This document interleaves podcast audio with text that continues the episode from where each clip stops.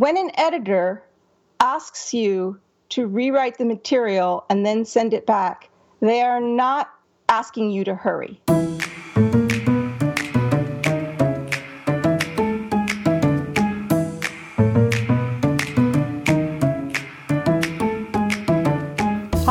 Taylor Stevens, the New York Times best-selling and award-winning author of the kick-ass Vanessa Michael Monroe thrillers, and this is the Taylor Stevens Show with my good friend Steve Campbell. We are kicking writing in the butt, one word at a time. Taylor, are you enjoying the college basketball tournament, and how are you doing in your bracket?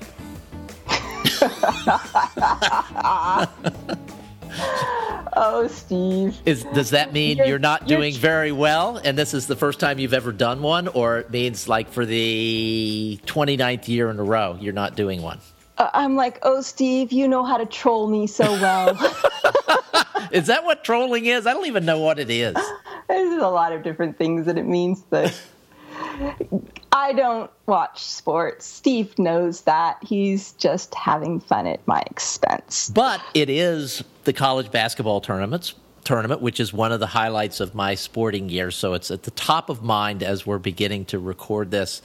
So I had to ask, just just in case, because people expand as they age. They take in new experiences. They become more evolved, so to speak and really right. gain a uh, an affinity for sports. Right. Or they just give up on them completely. Or they're just like, there are so many things in real life I'd like to be doing.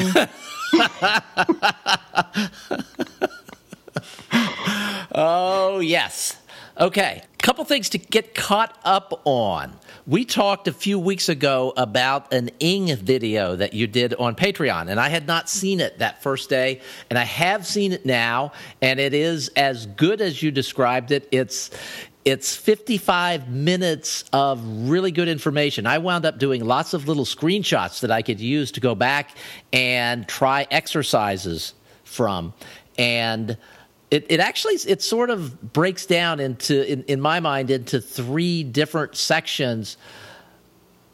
And sadly enough for me some of the material that you used as examples came from something that i was working on. And i thought surely i've fixed that. And i went in and it's still there as it was so, I, it, so only two of them. You gave me three. You used three examples. One of them was was completely changed. The other two were there, and I wasn't mortified because they weren't like these are really obviously terrible things. It was you were talking about mirroring, mirrored, mirrored. Was it mirrored scenes or mirrored something where they're like two things going on at the same time, and it could be this, could be that, and and you couldn't tell from reading it. And yep, they were still there. Well, but they're not now. They are not now because I had a really good example of how to fix them. So the ing word thing, just in case somebody's coming to the show new, um, I've slowly over time been working on Hack the Craft, trademarked. Woo! Oh which my is gosh!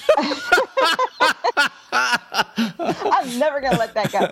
Um, so it's a, it's a writing program of all these tips and tricks and hacks that I've sort of taught myself to reverse engineer the writing process because I didn't have years and years to learn how to write and read tons of books and stuff.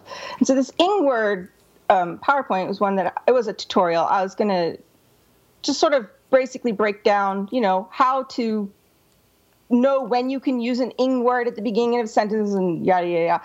And I thought it was going to be pretty quick, and it turned out to almost an hour. But by the time I finished that thing, I was so proud of it. I was like, I think I'm more proud of this than just about anything else I've ever written because it took so much mental bandwidth to figure out how to explain it in a way that anybody, no matter where they are in their writing journey, can understand and immediately make their writing better.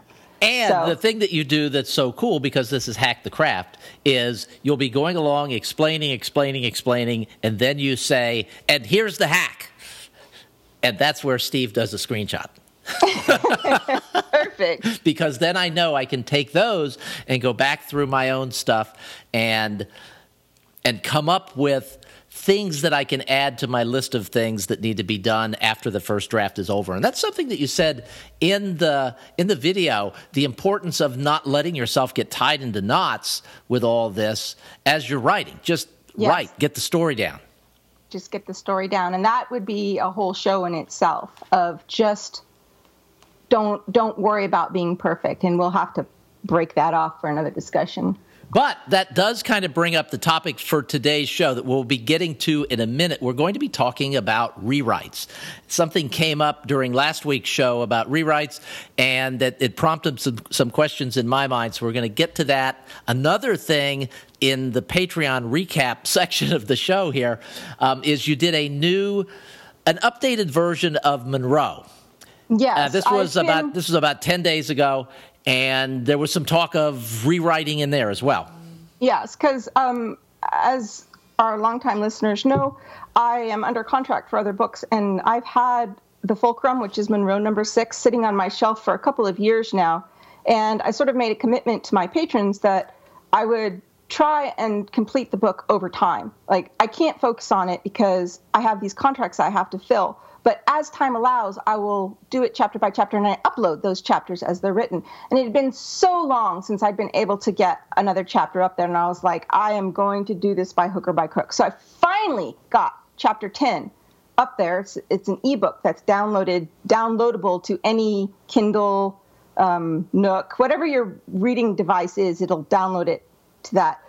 And um, but in there, I talked also about how I'd gone back and rewritten one of the chapters, and then the new chapter, I was it was still rough enough that I felt I probably was going to have to go back for a rewrite. So it all ties into today's. Topic. Yes, and yes, so that all ties us in. So we can have our quick little music thing, and then we'll get to the topics, which is rewriting.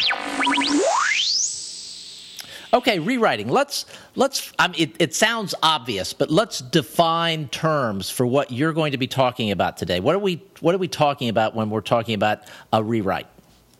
Well, oh, you always are so sticky with your questions.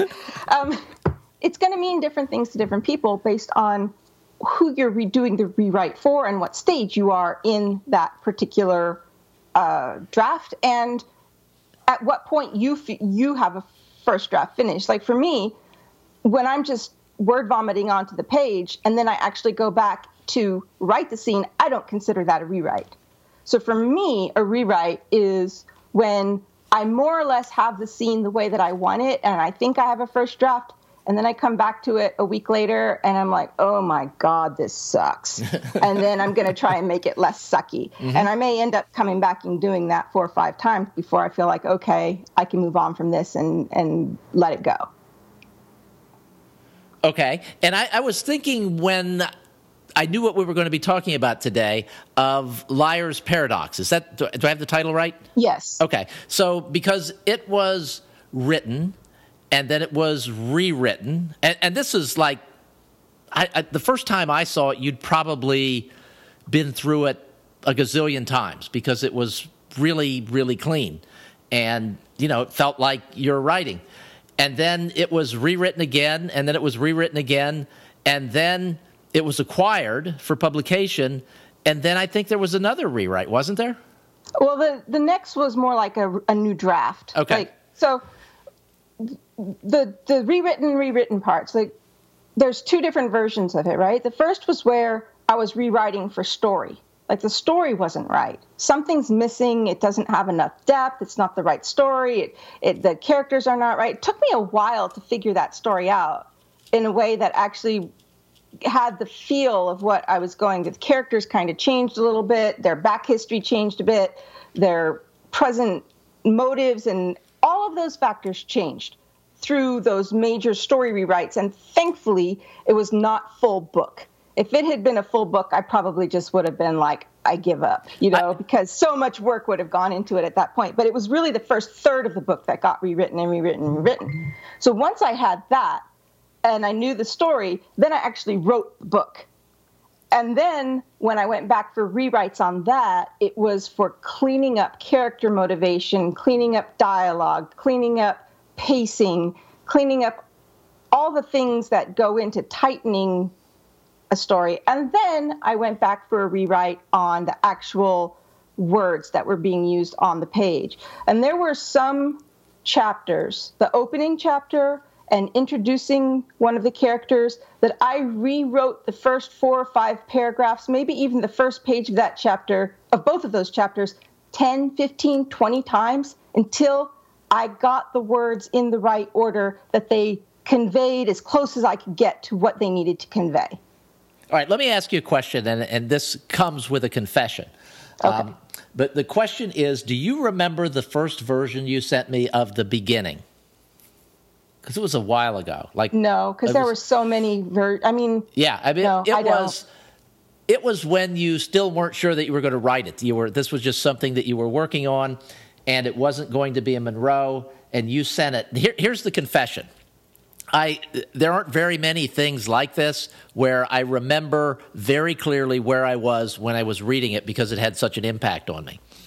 And so I read it and it it, it had this impact to the where today I still remember where I was and then I remember like six months later, like, yeah, that that beginning I, I really hated the beginning of that book, so I've completely rewritten it.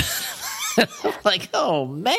But, but but that's the part that you're talking about sort of stayed. Yes, like that part that mostly stayed. Not all of it, but uh, most of the very beginning stayed, which is just just a fabulous beginning to a book. And and then some of the elements started to diverge in major ways right after the beginning. Right but it brings it, it kind of brings us back around to the topic that i thought our listeners could really benefit from today on the subject of rewrites in terms of time investment. Now, granted, there are those who write very, very quickly and then hit publish and they're done. They don't want to look at it again. And this advice is not for them.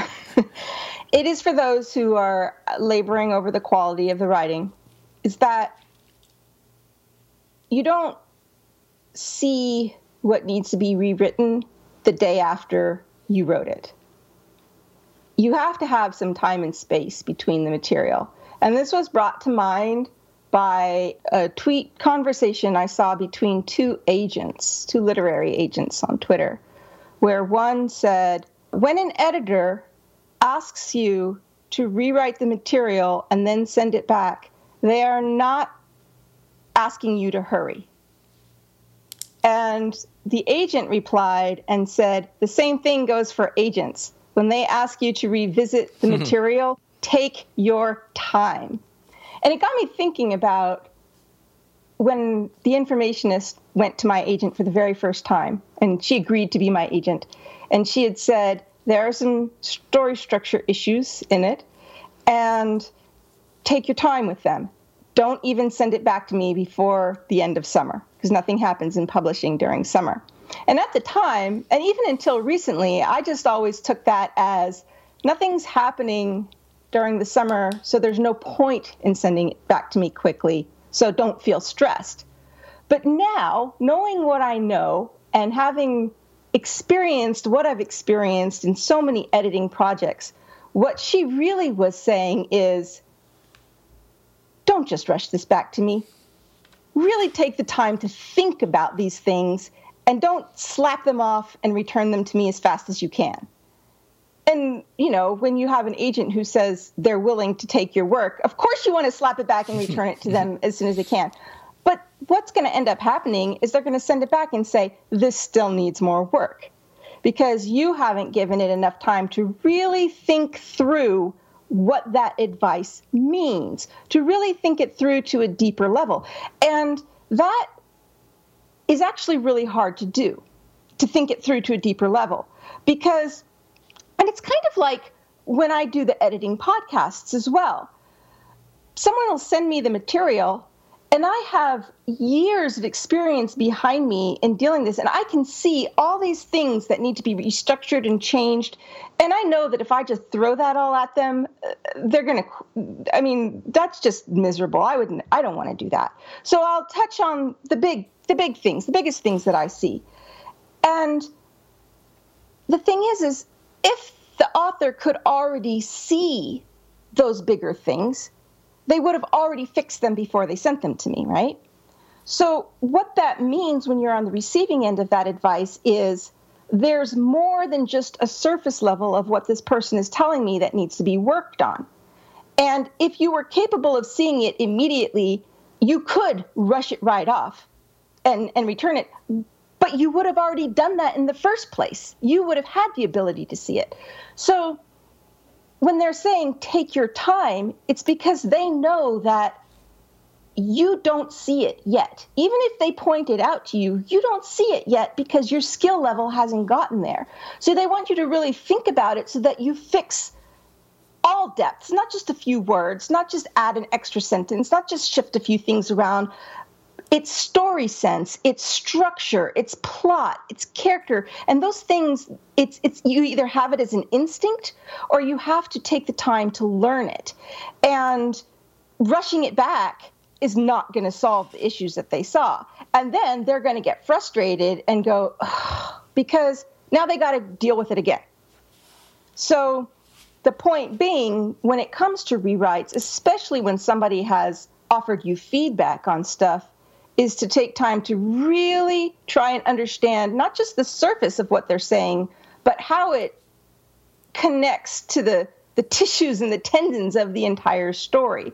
Because generally, advice isn't going to come back in a line edit way, it's going to come back in a you know story structure type way and that's not something that's easily fixed with just a few sentence changes and word usage and editing out your ing words can you can you give an example of something that you might get back from a story structure standpoint well, I the only one I really remember, and this is because it had such an impression on me at the time, was with the informationist.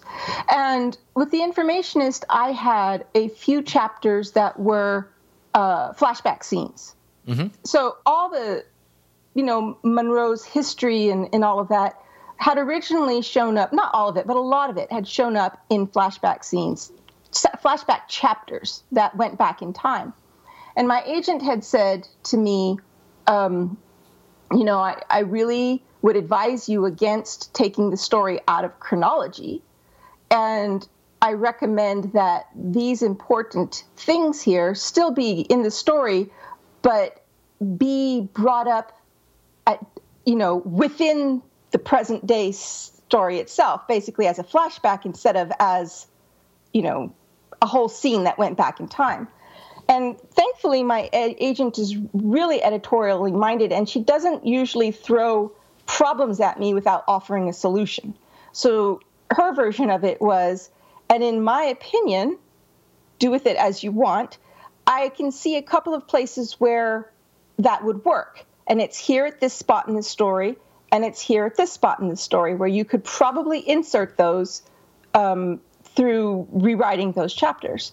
So of course, I I I was so grateful for that advice because I had I didn't know what I was doing. I had taken it as far as I could on my knowledge base.